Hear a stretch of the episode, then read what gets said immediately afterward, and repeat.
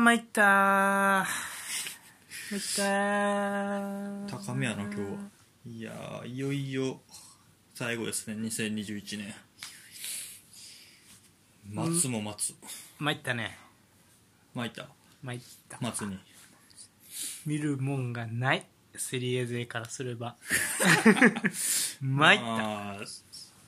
もうしゃあないなちょっとそれでねちょっとプレミアを見たんですけどうんまあ参ったねプレミアねうんプレミアは大変参ってるねあいつらが一番あそうんな日程でやらされ てプレミア毎年のことやけどしかやってないもんなこうのん人気は、そうそうそういやーもうなかなかね見るもんもないけどうんまあスポーツ自体が今さ全体がもうお休みに入るやん言ったらそうんのそうその中でもやっぱウィンタースポーツフィギュアスケートとかやってるはねやってるけど、そうそうそうそうまあねやからサッカーは本当特殊よね冬にやる野外のスポーツってなかなか普通怪我するからやらんもんねそうやな確かにまあ雪とかもあるしなそうそうそうそう珍しいよあねー珍しいんかうんあんまないやん他のスポーツってやっぱ怪我するからやらせねえみたいなとこはあるやんう体ん硬くなっちゃうとわかんないけどうんうんうんいやーそんな珍しいそうやな、まなのでね今週ニュースをほあの結構ねプレミアリーグ系のニュースが多いですねそうやなちょいちょいははいどうですか前行ったことありますかポールさんはえー、何やろな参ったことうん寒い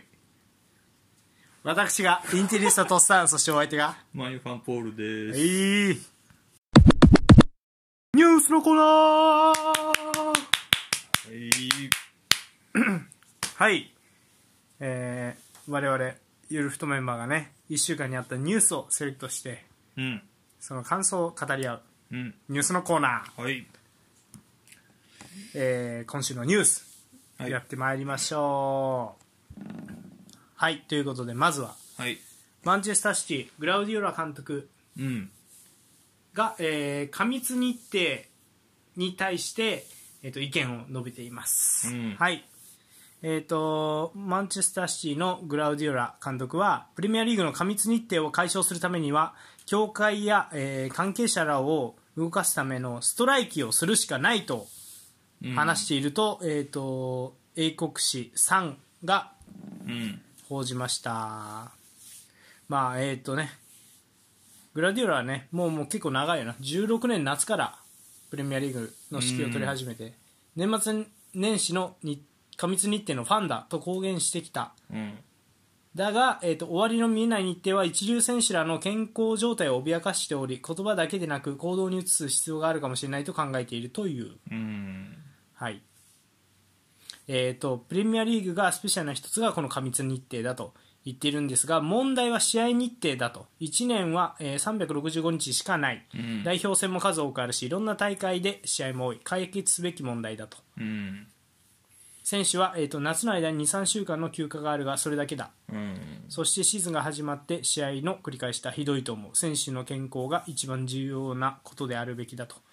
言っていますさらにプレミアリーグのルールについてはこの国では選手の交代枠は3人までしか使えない他の国では5人だよ、なぜと触れているうんもし言葉だけで解決できないようであれば、えっと、選手と監督が団結しストライキとかすべきだうんウェファ国際サッカー連盟、まあ、ウェファと FIFA、プレミアリーグテレビ局のせいだと健康よりビジネスが重要だと考えているからだと話していました、実際にストライクするつもりかと聞かれた、えーペップ監督は、えっと、このまま続けたいしみんなをハッピーにしたいとうん僕らは26日、27日、29日、30日、1月1日もスタジアムに行くし、試合をする、そうしたいと望んでいるからだ、それがストライキの理由じゃない、うんでもワールドカップ、えーチャンピオンズリーグもあるし、うんまあ、イングランド、えーリーグカップもあると,、うんえー、とホームアンダーウェイ2試合がね FA カップもあるそれからプレミアはチーム数が多いから試合数も多いんだっていう人もいる試合数が多いってことはホリデーの期間が減ることだよとうん答えておりましたはいこれちょっと続けざまにはいさらに、えー、とプレミアリーグマンチェスター・ユナイテッドラングニック監督、まあえー、と監督になってね最近ね最近監督になったんですが過密日程となっているイングランドの、えー、とサッカーについて否定的な考えを示していると2つのカップ戦を開催していることについては否定的だと、うんえっと、ラングニック氏はイングランドはトップリーグで2つのカップ戦を行っている唯一のリーグうんフランスは12年前にカップ戦を1つ配信にしたが我々は2つやっている唯一の、えー国だと、うんはい、でそして、えー、とリーグカップが3部、4部のクラブのためとりわけ経済的あ、えー、と財政的な理由で存続していることは知っている、うんしかし過密にって話題にするならあまりに多くの試合が行われていると思うと,、えーとまあ、イングランド、まあ、プレミアリーグにある、ね、そのカップ戦の多さについてもえー指摘しているとで、さらに、えー、とラングニック監督は、えー、と新型コロナウイルスの影響過密日程の影響っていうことも考慮してねあの世界中の各リーグがね今5人交代制を採用しているとうんで、えっと、現在もラリーガ、ブンデス、セリエ A、主要リーグでは継続されている中、プレミアリーグが5人,、えーえっと、5人交代制を、えー従来の3人交代制に、えっと戻している。1回うん5人にしたけど、まあ、そうねまたね、や3ったな人交代制に戻しているうんことについて、えっ、と、まあ、簡単に言うと、5人、5人交代制は大いに役立つと思うと。私はそちらの方が今よりはるかにいいと思うと。うんえっ、と、今はまた1年前と同じような状況になっている。まあ、簡単に言ったらコロナがまた流行り出しているから、うんそう、私、私の知る限りヨーロッパで交代選手を3人しか認めてない国はイングランドだけだとうん言っており、リーグやクラブはもう一度真剣に考えるべきだろう。うん意見を求めればほとんどの選手が5人交代制を支持するはずだとうん言っていますこう、ね、あのプレミアリーグに対する批判が監督現場から上がってきてんぞっていう、なるほどはい、いかがでしたまああれねコロナとその過密日程とちょっと分けて考える方がいいべきかなと思うけど、うんまあ、過密日程の件はう、んペップは結局どっちやねんっていう 感じがあすんでねこの記事読んでる限りだと、となんかやりたい、まあ、過密日程もそもそも、まあ、ファンだって言ってたぐらいやから、うんうんまあ、それを承知の上で来てるわけやろうし、でまあワールドカップやらチャンピオンズリーグやらカップ戦やらが絡んできてうん過密にってなってるからどうにかした方がいいじゃいいんじゃないかって言ってる、うんってことはプレミア自体はそのままでいいけど、うん他のを考えた方がいいんじゃないっ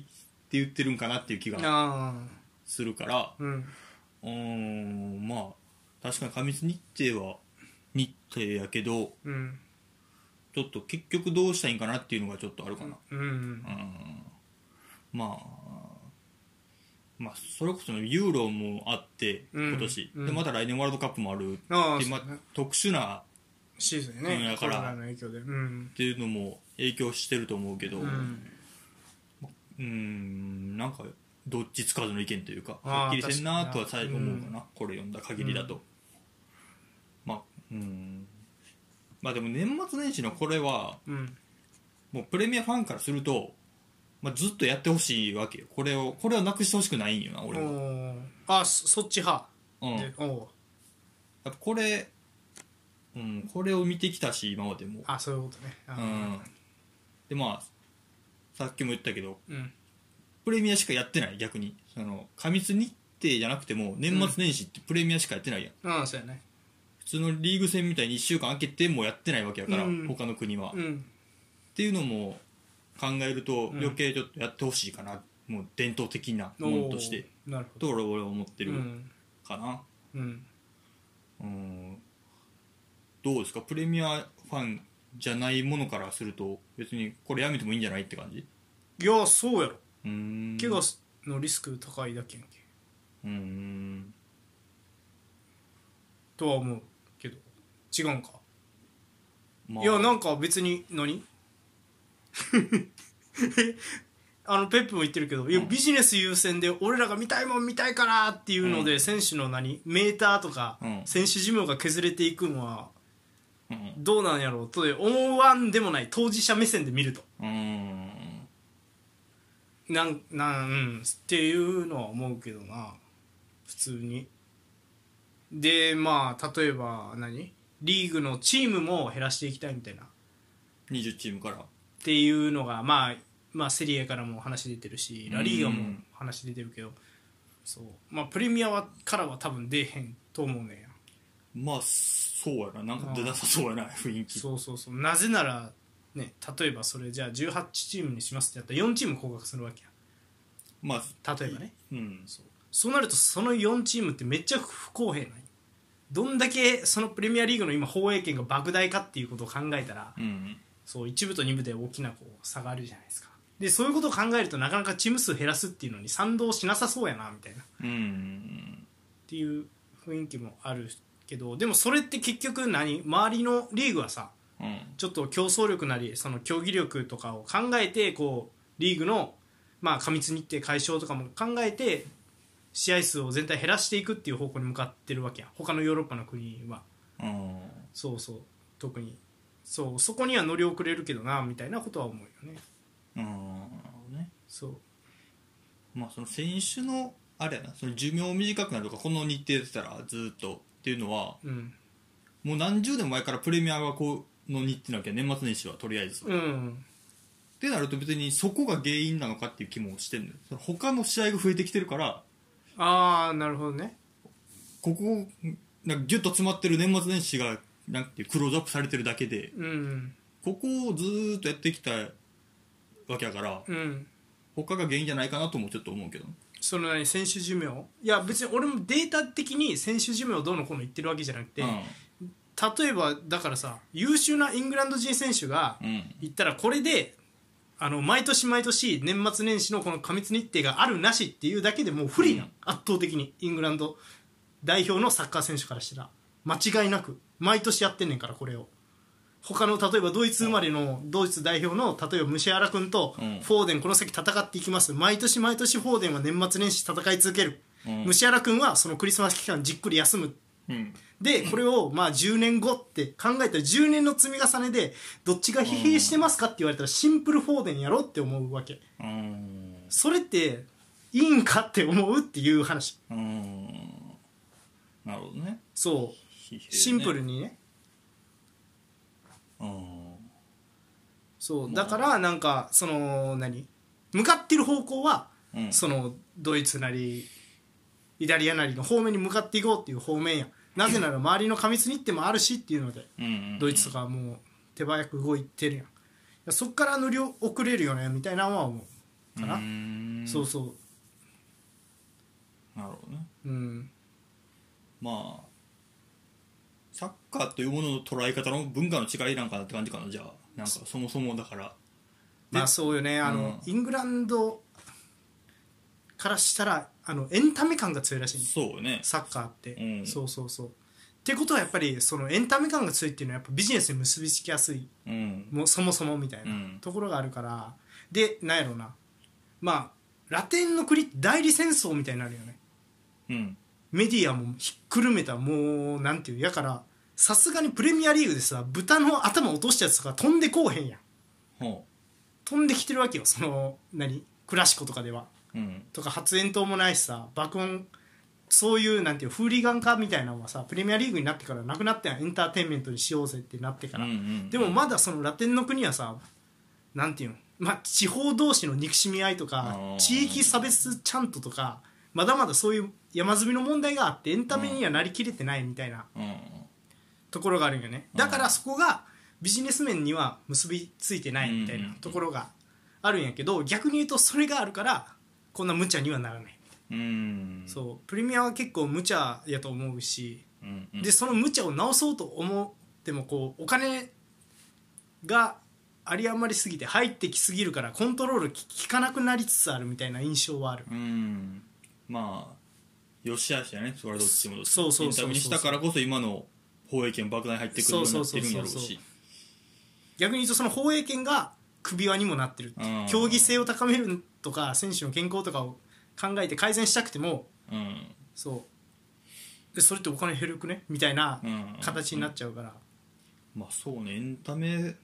として俺も捉えて見てる感があるからそうやねでもうん選手からしたらこの何だから労働やったりもするわけやうん捉え方によっちゃ、まあ、監督とかからしたらうんまあそうなるとやっぱラングニック言ってるようにそのカップ戦2つ俺もいらんと思うんよそうよね俺もそれは思う FA てカかップだけでええとう思んうそうそうそう俺もそれは思うようんあれはさなんであるんっていうのは前から思うんやけどでもさカラバオってことはあれスポンサーの名前やねカラバオって違った今はからからば変わるん名前それだからまたいや今あ今すぐ変わるか知らんけど歴史将来的にずっと変わってきてるわけよ何年かに1回そういうことスポンサーが変わるからあスポンサーが変わってそうそうああそれでこう変わってってそうそあうあまあでもそうよねだってプレミアリーグは昔バークレイズプレミアリーグやったうもんんうね、んそうねそうかそうかだから名前は変わっていく確かになあのだからずっとリーグカップはリーグカップやけど、うんそれカラバオなのか確かに何やったっけな、まあ、名前忘れたけど前のやあ,、うん、つそこ名前変わっていってるあれはいらんよねそっちはいらん気がするな FA だけでいいってことだよね FA そのだけで最後のカップ戦そうそうそうそうだからそれもでもなやからリーグ収入が減るから嫌がるってことなんやろねそまあのその分そのうねなんていうのななんかなんつってたっけなラングニックが言うにはだから3部4部のリーグのためとりわけうん経済的な理由でやっぱりリーグカップは存続せざるを得ないみたいな、うんなぜなら3部と4部のリーグの試合数が減っちゃうからそうそうねなると経営が成り立たなくなるっていうことをなんかねうーんまあ実際そうなんかなって感じやけどまあまあ確かに2つうんはいらん気がするなここは確かにねうん多少はねそうやなそうそうだから俺昔から思っとってんあそのイングランド代表ってやっぱ不利よなみたいなそう考えたらさよく言われてたよイングランド代表がなぜ弱いかの理由の一つに過密日程うんうんイングランド代表が負けるたびにこううんそうそれはあると思うねんけどなこれは、うん、確かにいいかな、うん1個で一個でいいでも交代枠の件はコロナのやつうん、まあ、確かに去年コロナになった時は、うんプレミアム5枠にしててうんでまあ今年頭からまた今シーズン頭から3枠、うん、なんかあるよねその今シーズン頭からもう5枠で行きたいってビッグクラブは言ってたんやけどその中小クラブが難色を示して3枠になったみたいな、まあでまた今流行り始めてるんであれば確かに5枠に戻してもいいんちゃうかとも俺は思うんやけどコロナねああまあ、そもそもは俺は5枠はあんま好きじゃないんよ言っとったなそのうん3枠半みたいな、先発の重要性がみたいそなうそうそう5にしたらさ、うんフィールドプレイヤー半分変わるわけやんいや俺はあんまやからそれ思わへんその半分変わるとか変わらんとかはまあまいやあ変わるやんい実や際いやいやどうまやあかまらあまあねそうでもそれそれがなんていうんかなあーいや確かにその弱いチームから見たら不利よ、うんそんだけの選手集めれへんしう、んもうその何 シティとか恐怖の3枚替えみたいになると思ってできるわけやビッグ6の上位のクラブとかやったりとかしたら、うんそれはまあふ不利有利は出るけどまあでも別に分からんもうなんか5は5に慣れちゃったからあんまなんとも思わん思わんし逆になんていうのなんか若手の出場機会とか増えるからいいんちゃうみたいなあのいつもよりおうんいっぱい選手見れてお得感はあるけどね俺はああんまりそうそうそうあこの若手またできたのみたいなとか、そうそうやっぱそうなってくるとさ、あのー何選手のチャンスは増えるみたいなところもあるやん、うん側面としてはそうねそうそうこまれあもよしあしやろうけど、でも5枠ってこれペップも言ってんやんな多分言あってるけどうんシティあんま使い切ってないらしいよああシティは使い切ってないねそのくせ増やす増やす言うてんのもどないやねんとあーはちょっと思うけど確かにななうんシティは結構あの12枠とか23枠でみたいなとこあるもんね、うんだからまあ今怪我人がすごいからな怪我人とかコロナもあったしその、うんやっぱグリーリッシュ・フォーデンをこう先発からわざわざ外したりとかうんもあるから、いやでもどうなんやろうね5は俺そでももうなんか俺そんな違和感なくなっちゃったねうんそうまあ5はなんか多いなと俺は思ってしまうかなやっぱりなんか俺数はいいねんけど、うんあのー無制限交代じゃないけどさこうビッチの交代選手をもう一回入れれるとかそういうのはやめてほしいけどなああ休めてみたいなそれはもうバスケみたいになっちゃうよバスケとかバレーボールとかうんそうねそれはやめてほしいなと思うそれはやめてほしいんやそれはやめてほしいねもう一回引っ込んだらずっと引っ込んどけてうんもうもう全然と思はう思うんやうんそれは思ううんまあそれもまあ、うん、そうやななんかそこは結構アイデンティティな気がするからうんそれって他のスポーツと一緒になるやんみたいなサッカーの結構唯一の1回、ね、サッカーと野球ぐらい、うん一回引っ込ませたらもう出てこれねえみたいな、うん結構だからこそ交代にスリルがあるやんうんそうやなお前だってそんなでそこもしサッカーでそれできたらお前スローインがあるたびにクラウチ入れてみたいな話になってくるやん、うんそうそうそうそれはなまあ面白いんやろうけどそれはそれでうんそうそう、そうねうん、まあこうまあでもし豪雨もうコロナが収まったところでも豪雨になるかもしれへんしなルーゴルーい的やにででもゴーになりそうな流れよねなんかコロナどうこうじゃなくてねだから過密日程も絡んできて、うんうん選手を守ろうみたいな流れでそうそううんうんどうかねこれうんいまいち俺はなんかあだこれ聞いてみる皆さんどう思ってるーかあーいいよえっ、と何これから先交代枠がサッカーのねうんオフィシャルルールとして交代枠が、うんえっと、5枠になるのに賛成か反対かうんどう思いますかどう思いますかうんじゃあこれまたね Spotify の方に上げとこうかそうアでンすねケートほい、はいって感じですかねうん長々と喋ったけどそんなもんですかそうですねはいじゃあ次のニュースはいえーっとアフリカネーションズカップうん出場選手についてです、アフリカ選手権出場の、えーっと選手は代表合流がうん1月3日に先送りになりました、うんアフリカネーションズカップのにあの出場する選手をねアフリカサッカー協会は、えーっと選手の招集に関しては、えーっと本来であれば各クラブは、えーっと27日まで12月の。はいはいはいまでに選手をは派遣する必要があったのですが、うんまあ、アフリカサッカー協会あアフリカの、えーサッカー連盟が、うんえーとまあ、特別にというか、まあ、これを1月3日まで所属クラブでの試合出場を認めると声明を発表しました。うんはい、ということでねこれによって、まあ、例えばリバプールだとサラー、マネケイタがね28日のレスター戦や、えー、と1月2日のチェルシー戦に出場することが可能になったとうんうんうんいうことが言われています。そうねただ一方でねこの3人が不在の場合に出場機会がありそうだった南野拓実の起用法、あのーにも影響が出る、まあ、出場機会が南野の、ね、出場機会が減るんじゃないかなんてことも言われていると。そうねいこやれやるんアフリカネーションズカップってやっぱぽいな、まあやるんちゃうここまで来て言ってないってことはややるるんんちやゃうろうな、うんそうだからさっき言ってたけどそのやっぱりリバプールが一番でかいと思うチェルシー戦やから、でかすぎるよねなんと言ってもよかったよねでもうんいや見る側としても嬉しいしなフルで見れるのはああまあまあ、この2チームの試合ををチェルシーはメンディーぐらいかメンディーぐらいじゃまだメンディーも音は出たやろうしなんチェルシーも、ういんやでもチェルシーメンディー抜けるのとサラーマネ相手におれへんやった らうんなももうの言ってくがれた違うよ言っねてくれた方がよかったらチェルシーにしてみうんる確わかにないやでも分からんケパやからなそうなるとミスしてしまうかもしれないよ いやでもねちょっとどうなんですかねこれねうんちょっとこれも心配よなでもせ結局やるんやったらねそのねいやだどうえうんあれユナイテッドはいないんけマンチェスター・ユナイテッドに、えーアフリカ系の選手えーっとほぼおらんかったじゃんけな多分ああいないかうんあんま影響なかったと思ううけどんなうんあんまインテルもそんな影響影響ないと思うからまああれやねラッキーというかそうやなこれだけは運やもんねまあなこのもう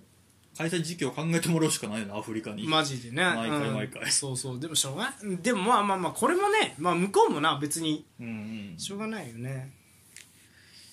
うんうまあ、ん、まあまあただまあ朗報だと1月2日のねチェルシー対リバプール戦はフルメンバーで見れる可能性が大という形でした、おいはいその次もうねもうんうもうええやろって思ってしまうようなニュースなんやけど名門バルセロナ新しいスキャンダル勃発ラポルタ会長のクラブ私物化が大問題になっている、うんはい、えー、とバルセロナの、えー会長ジャン・ラポルタ氏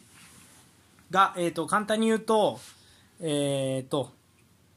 バルセロナ内ではね、バルセロナは、えっ、と、会長の独断選考を避けるために、4等身以内の親族がクラブで関わることを禁止してきたらしいね。その、えっ、と、倫理規定に。 4親等以内、うんうん、ただそれをラポルタ会長は就任直後にその倫理規定を突然変更し次々と身内を起用していったらしい、うんまあ、簡単に言うと,、えっとバルセロナ内では不思議なことにジョアンの親戚が次々と重要な地位を占めている彼の妹の、えっとマイテは、えっと文化的多様性のために戦う、えー働くことを目的とした新しい役職の責任者に就任うん彼のいとこである、えーセグは財団の、えー専務理事に就任しているとこうした人事のため、ラポルタ会長はクラブの倫理規定を変更していたとああ指摘されています、はい、さらに彼の兄弟ザビエルはクラブで公式な肩書きはないが、えー会長の右腕として実際にさまざまな問題の処理に当たっていると,、うんえー、とミオトラ・リーガメディアね、うんスペインメディアは指摘しているということでこの、えー、とこういったことが、えー、とラポルタ会長によるクラブの私物化として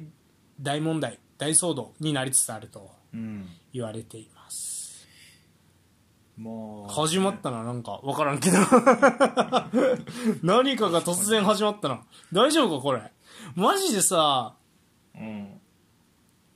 あのさ借金減らさなあかんねんからさ、うん腕利きが必要なはずやんそうやなそれ俺会長の親族にそんな人がいまくるとは思えんの やけどシンプルな話ねまあまあまあじゃい、ないうん、じゃあそもそもそんな簡単に規定変えれんのやなと思ったなその会長が変えまあまあそうやね普通投票で変えるから時間かかるとかになりそうやけどねワルトなんかあのちゃんとしてるやんそのなんて訴訟性がね団体うんそうそんなびっくりしたよすなぐ変えれるんやなっていうのが思ったなまず顔パンパンやしラポルト会長うんちょバルサやばいね、うんなんなんこれほんまにか嘘なんか分からんけどちょっとあれやねやっぱなんかいろいろ出てきてるね出てきてるなちょっと不安ですよねやっぱりうんまあまあ確かに親族雇うまあな俺さうん戦国時代とか好きうんなんやけどさ、うんこれダメ大名の典型よこれ 親族引っ張ってきてそいつがポンコツやったらダメになっちゃうわけやからまあいい例もあるけどうんうね、んうんそうなんか大丈夫かって思うよねそうやな、うんまあでもまあまあまあねでも会長そうねなんかまあ癖まあ癖ないと会長なんかやりたがらんしな難しいところではあるよ なでもそれはねうんうんまあまあまあここはね一旦まだ任期があるうちはね選んだのはソシオなわけですからそねもうどうしようもまあないっていう、しだからこれ気に入らんかったら次の選挙で落としゃいいっていうようなそうやねうんそういうまあまあまあそうやねっていうだまあまあまあだからマシなわけですよそのマンチェスター・ユナイテッドも言ったらまあねそのうん勝手に、 何身内じゃないからアメリカ人を養殖に据えてるけどさ文句言いたくても言えないわけやん、まあ、最近いい方向に行ってるから何とも言えんけどさ、うんうんうんこの10年間そうでもまあバルセロナやったらね文句言えるっていうそまのあそうでね投票で落とそうと思ったら落とせるっていうのは、うんまあいいことかもしれんよね逆に考えるとそうだねうん他のクラブやとこれがそんなに問題にならんなってないかもしれんもんねああ出てきてないだけでそうそうそうそうそうそうそううんそもそもこんな倫理規定がなかったりとかするわけうんうんうんそうそいうやだからまあ闇やけどまあその何その反面こう仕組み的にねそういうなんていうのいいところがあるからこそみたいなところもあるんかもしれんね浮き彫りになるってういう、ん他のところやと浮き彫りにならない可能性がそうねあまあどうすんのやめさすんかるうんねどういや俺知らんけどね まあまあまあ、まあ、ていや結局さでもさあの勝つか負けるかじゃないサッカークラブの会長とかは野党まあまあ誰もソシオは借金に気づかずにさ、まあそうやなうん、だからまあまあまあそこ結果が数値じゃないですかねまあ会長になった時点で勝ちってこああそうねそうやと思う一旦はねとはいそんな中うんうんえっ、と次のニュース超面白いニュースですねフットボリスタからフランスサッカーが快挙達成今季前半戦のウェファ指数でトップに立つ、うんはい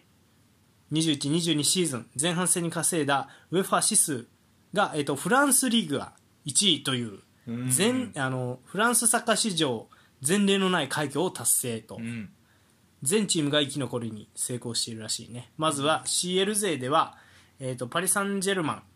は、えー、と2位通過でリールは、えー、とグループ G を首位で勝ち抜いていると、うんはい、でさらに、えー、と EL 勢はリオン、モナコともに無敗で決勝トーナメントに進出グループ E のマルセイユだけが、えー、と脱落うんとなっていると、はい、さらにカンファレンスリーグでは、えー、とレンヌが、えー、とトッテナムさんがこう延期になったため、えー、と1試合未消化ながら首位を確定とうんうんいうことで、まあ、そのリーグワンのチームがね、そう欧州カップ戦でかなりこう勝ち数を稼いだと。うんということが言われていますそのため3つのコンペティションを合わせてフランス勢は合計で18勝、うんはい、これまでで最多の1万5417ポイントを獲得しているとうんイングランドが、えー、と1万5143ポイントオランダ1万4800ポイントイタリア1万4667ポイントスペイン1万、えー2857ポイントはいドイツ1万2500ポイントうんの順番でしたうんうんということで前半戦のトップにフランスが立ったというのは、えー、と面白いとで、えー、とこれに関してねちょっと,、えー、とコラムで面白いことを言ってたんでまあ簡単に言うとフランスリーグリーグワンの1試合平均の得点数は2.82とあの、約40年ぶりに、えー、と82年83年の2.87に次ぐ最高得点を記録しているつまりゴール数が劇的にアップしているらしいね今フランスリーグ、うんうんうんリーグワンでははういんシーズンの前半戦のスタッツそうそうそう、でえっ、とさらに、えー、とよく言われているのはえっ、とパリ・サンジェルマンと対戦する時のえっ、と相手チームの戦いぶりもここ最近変わってきたんじゃないかとはいはいはい言われている、まあ今までだったら引き分けのある上等のベタ引きだったんですがうんただ近年は逆に当たって砕けろ路線にスイッチしたかのように、うんオープンゲームで真っ向勝負を挑むクラブがうんえーとうん下位のチームであっても多くなったと、うんうんパリ・サンジェルマンは、まあ、ある意味一強だからこそ他のクラブにとってはぶつかり稽古の相手のような格好のトレーニング材料にもなっているんじゃないかとはいはいはいまあ言われています。そうかもなはい、ということでね、えーとまあえー簡単に言うと ウェファーランキングね今、えー、と1位がイングランドのリーグかなで2位がスペイン3位がイタリア4位がドイツのうその後ろ5位につけるフランスは常に6位のポルトガルを警警戒しているとうんそのためね、あのーまあ、でこれ制度がまた変わるんかな24、25シーズンからまた新しく、えー、と制度が変わるようなので、まあ、リーグワンとしては何としても5位の座を守るっていうことが命題なのでこのこのウェファ指数がね、前半戦好調だったっていうことは、うんまあ、リフランスサッカー界にとっては大きいニュースだったとはいはいはいいうようなうんニュースが、はい、ありました。いやすごいね全部上がってるのはねほとんど全部が勝ってるって感じかやかうら、でもんうん、あの1万5000何本やったっけあなんかそんなでかい数字にする意味あんのかちょっあと確かに思んっだけたどよな思った思っ18勝して1万5417ポイント た、うん、よよくわからんねポイントのその単位にちょ関してっ はと分からんけどまあまあああっていう思う感じかまあでもそうね、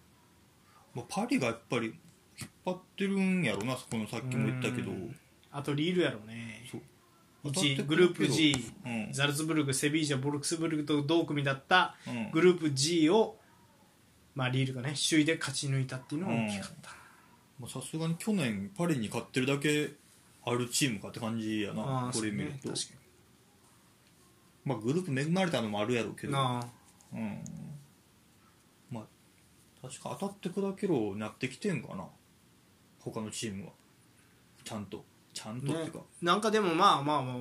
そうなんかななんかさ普通にさ傾向として今サッカーがそういうチームが増えて全体的にも増えてる気はするけどねちょっと攻撃的になってきてるってことそうそうそう別にシティ相手やからベタ引きするっていうチームもちょっと減ってきたなっていう感じはするまあでも強いとこだけだうなんなんとも言えんなやっぱああそうまあ得点の平均もさっき上がってるって言ってたし、うんまあシンプルにフランスいいフランス人がめちゃめちゃ出てきてる説もあると思うけどなその選手の個人と選し手のあー確かにねてすごいやんなセンターバックフランス人だらけやなみたいなまあそうねフランスうはんまあまあまあねもう育成のメッカやからねうん次から次に出てくるからまあそれもありそうやなっていう気はするけどななんかうんうんなんかねうんなんやろうね分かりやすいしねなんかリーグワンっての試合って結構俺のその時あのちょっとしか見てないけど、うんちょっと見た印象だと分かりやすいよねうんあのハリル・ホジッチ、まあ、フランス5県の人で、うん今またリーグワンのクラブ率いたりとかもちょっとしたりとかしたのかな確かうんないけどさまあまあまあまあ、まあ、そのあの人がよく DL って言ってたやんうんうんそのなんか1対1そうそうそう俺らやと1対1やんうんそうでもなんか言葉の重みの違いっていうかさあー向こうでデュエルっていうのはその何誇りをかけた1対1で絶対に負けるっていうことは親族全員恥ずかしめられるぐらいのうん言葉らしいよねデュエルっていう言葉あがそうそうなんあー決闘っていう決闘そううんそうそうそう昔あの裁判であのあこれは別にフランスとか関係ないけどなんか決闘って結構でかくてヨーロッパの文脈ではうんもう裁判でケリーつかんかったら決闘裁判とかって言って決闘するとかっていうような歴史があったりとかもするんよこれイングランド地方やったかどうかわかんないけどそれぐらいなんかデュエルっていう言葉って結構重いらしいんよねはいはいはそうだからこそなんかもう1対1やっぱすごいやんしかもなんていうの もう殺ほんまに吹かへんしファールい、うん、そうねそうそうそうだからなんかそういうのも感じるというか分かりやすいだからよくもあるうけんどうんうんそれで得点が生まれやすかったりするんかなとかって思ったりはするあそうでもちろんねいい選手が出てくる仕組みは、まあ、フランスが一番世界で一番あるんじゃないかっていうのは思うしーうね、んうんそうね、まあパリまあでもパリにぶつかり稽古面白いなまあそうやな、うんあんだけす選手揃ってるチームも世界見てもな逆にみたいなとこあるんかもねでもあんだけ揃ってるからこそ前から来ねえからボール持っていったれみたいなところがあるんかもしれないね、メッシ、ネイマール、えー、とムバッペ前にうんいるんだったらそんな前からプレッシャーかけてこんやろっていうのでああそうそうやりたいことを逆にできたりもするっていうちょっと隙もあるような気がせんでもないあーなるほどねそうそう普通に戦術的にもじゃあなっていってんかもな別にうん相手がスター選手だらけやから怯えるだけじゃなくなってきてるなくなってきてるみみたいなチームちゃんとやり方があるぞっていう、うんそうねあー確かにそうかもしれない戦術的にもそうかもしれんな確かに、うん、まあそうねこれが今後も続いていったらフランス順位上げてきそうやしそうやね確かにね、またフランスがなんかパリ・セル・ジェルマンにこう続くようなクラクラブがね出てくればねこういうことはありそうやしまあでもそのねやっぱ経済的だそんなにビジネスに力入れてるってわけでもないもんなリーグワンってそもそまもあね、やっぱり出す売る側の国やもんねそうそうそう、どちらかというとうんでそういう事情があるから育成がすごいっていうのもあると思うし、そううねん、まあまあまあということでねうん、フランスサッカーにはまあまあどうせね代表になるとねまたこうそのどうせまあ すごいすごい選手ばっかりやしね、そうやうんということでなはいはい以上なんかでかいニュースは以上なんやけどうんその次まあこれねちょっと面白いニュースでした再び登場グラウディオラがうん明言していますプレミアリーグで首位に立つマンチェスターシティレスター戦でね19節6-3で勝利したんですが、うんその試合でグラウディオラ監督は力説ストライカーよりもゴールキーパーの方が重要だとうーんはいグラディオラ監督はゴールキーパーの重要性を説いていましたエデルソンはシティ史上最高の獲得選手の一人かと聞かれるとこう答えていました間違いない完全に同意する彼は一貫しているこの34試合はさらに一歩進んでいるようにさえ感じたうんでえーっとでまあ簡単に言うとゴールキーパーコーチたちの仕事ぶりは信じられないシティには驚驚異的なスタッフもいるとで、えーっとエディは我々にとって非常に重要な選手だチームで最も重要な選手はゴールキーパーストライカーよりも重要と言えるゴールキーパーは基盤だうんマンチェスター加入以降のエディは素晴らしいよと,、えー、とエデルソンのことを褒めたたえていまうす、ーん確かにあの試合は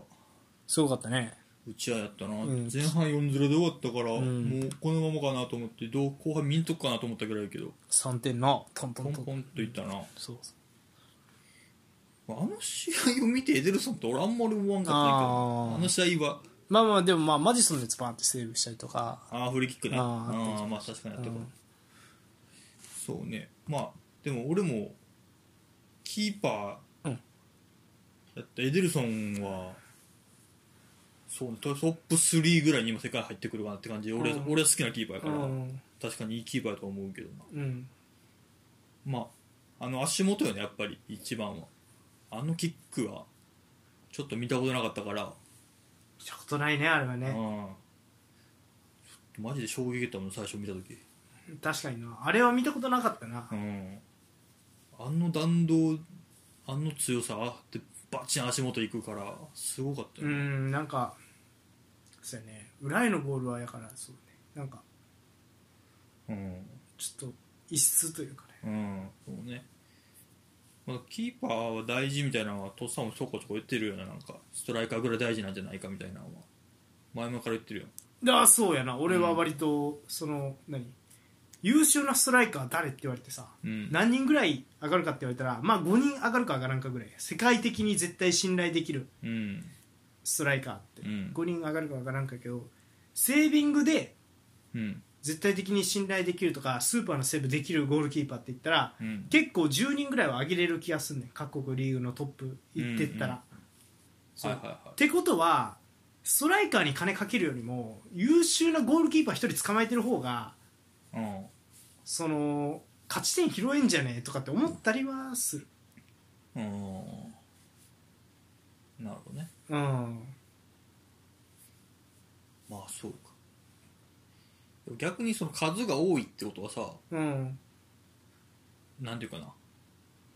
希少価値は結局ストライカーの方が高いんちゃうと思うあいやもちろんもちちろん希少価値はストライカーの方が高いと思うよ、うんそうそうそうろんまあでも同じぐらいの働きできるんじゃないかとねキーパーもきえー、っとなんていうかないやだから希少価値が高いねんけど、うん要はそれって贅沢品でうん別になんていうんかなだから去年のチェルシーとかストライカー誰やったって言われたらうーんって感じやんでも、まあそうねそうそうそうそう CL は取れるよってういんうのはあるやん、うん言ったらそうで結局去年のチェルシーのね CL 例えば決勝の決勝点ってどっから始まりましたかって言ったらメンディーがサイドチェンジ蹴ったところからねうんっていうのを考えたら攻撃と守備両面でゴールキーパーの方がストライカーよりも貢献してんじゃねえとも思うよねなるほどそうかなそうやなそうまあセービングはもちろん重要やしそうそうそうそうそう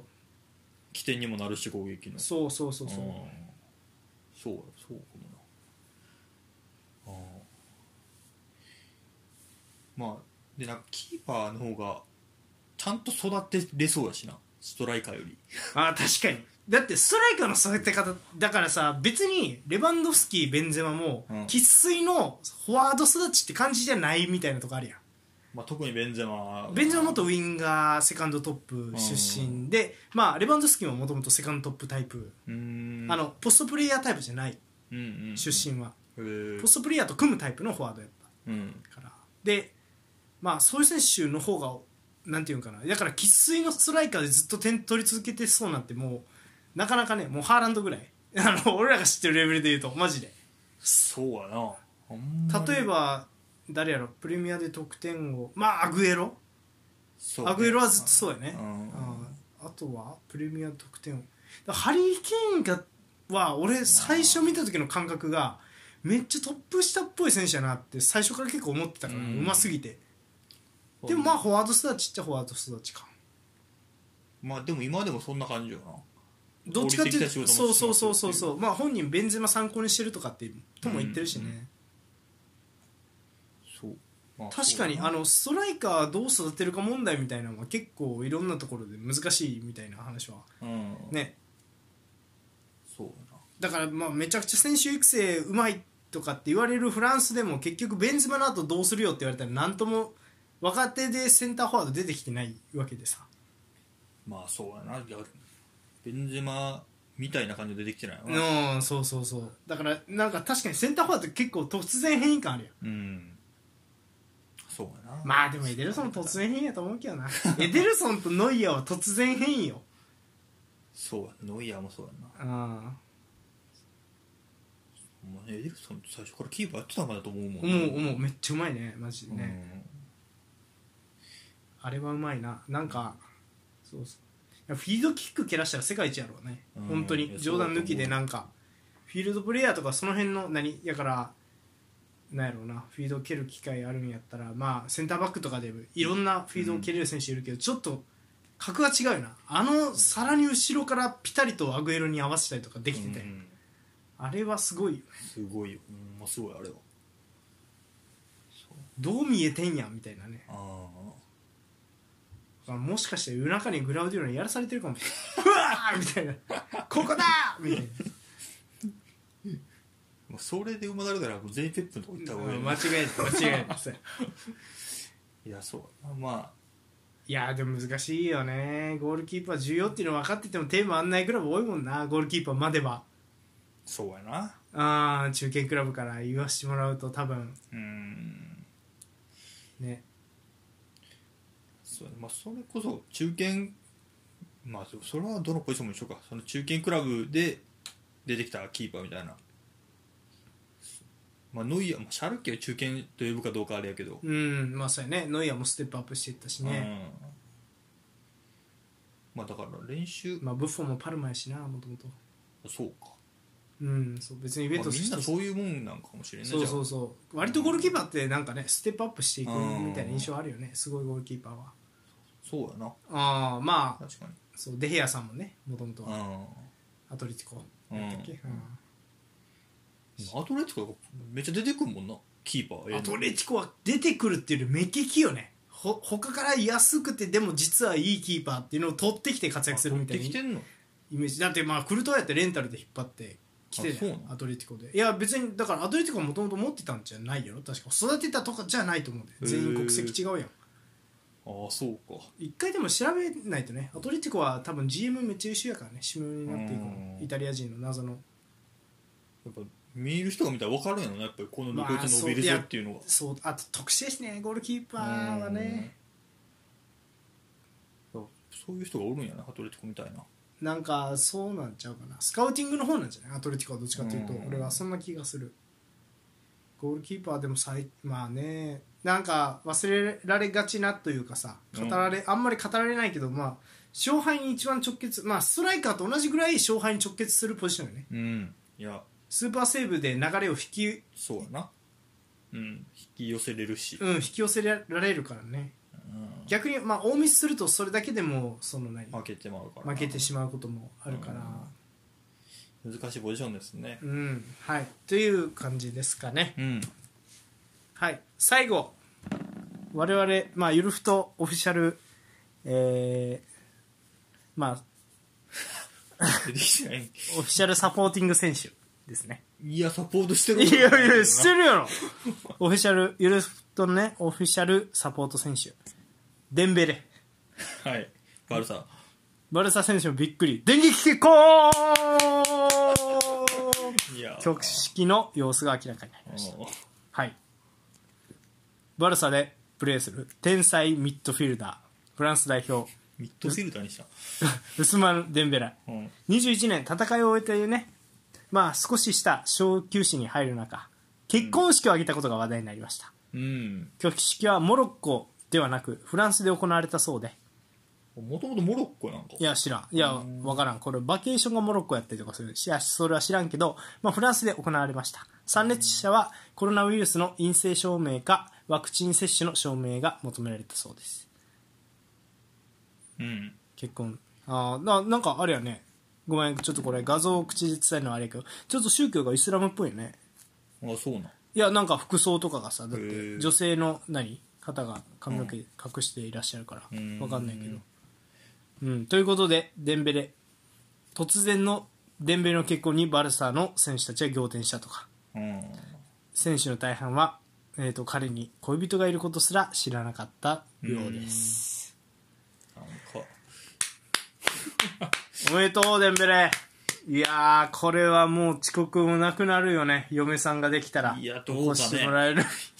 なんかあるかね起こしてもらえるしいやなんかなんか話題は持ってくるななんかいろいろまあねやっぱ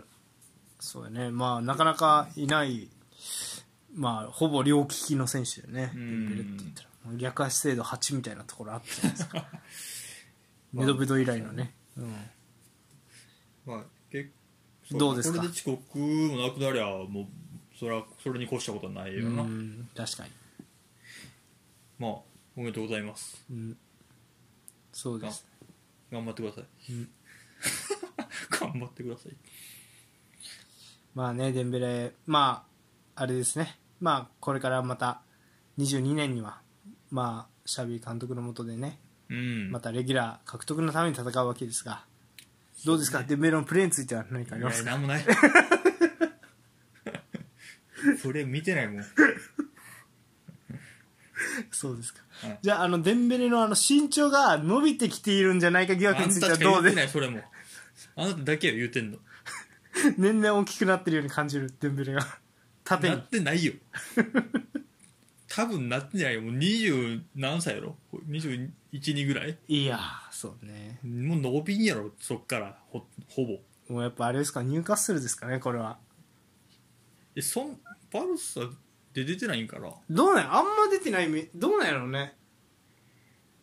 でもバルサのさあのさワイドに幅広くまた使うようになったやん、ちょっとうん合いそうやけどねデンベレうんなんかいいんちゃう別にね能力はもうある選手やろううし、んだからそうウィングねアンスパティとデンベルとかって怖いそうやけどな怖いよねそうそうそうそうなんかああいうさサッカーするんやったらちょっとその何なんやろうなまあ出場機会はある程度与えてあうげても、っんそうやなて感じはするけどな、んうんまあ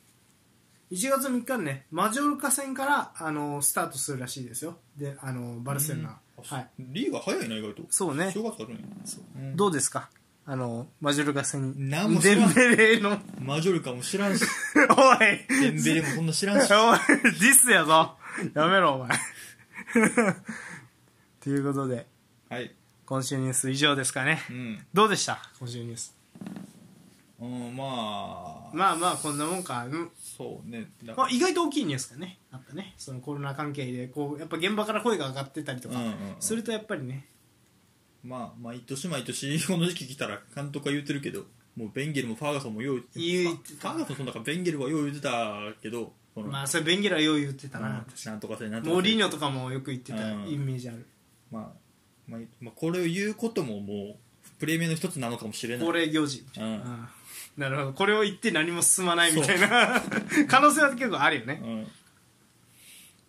以上ですかはいはいそれでは前半戦終了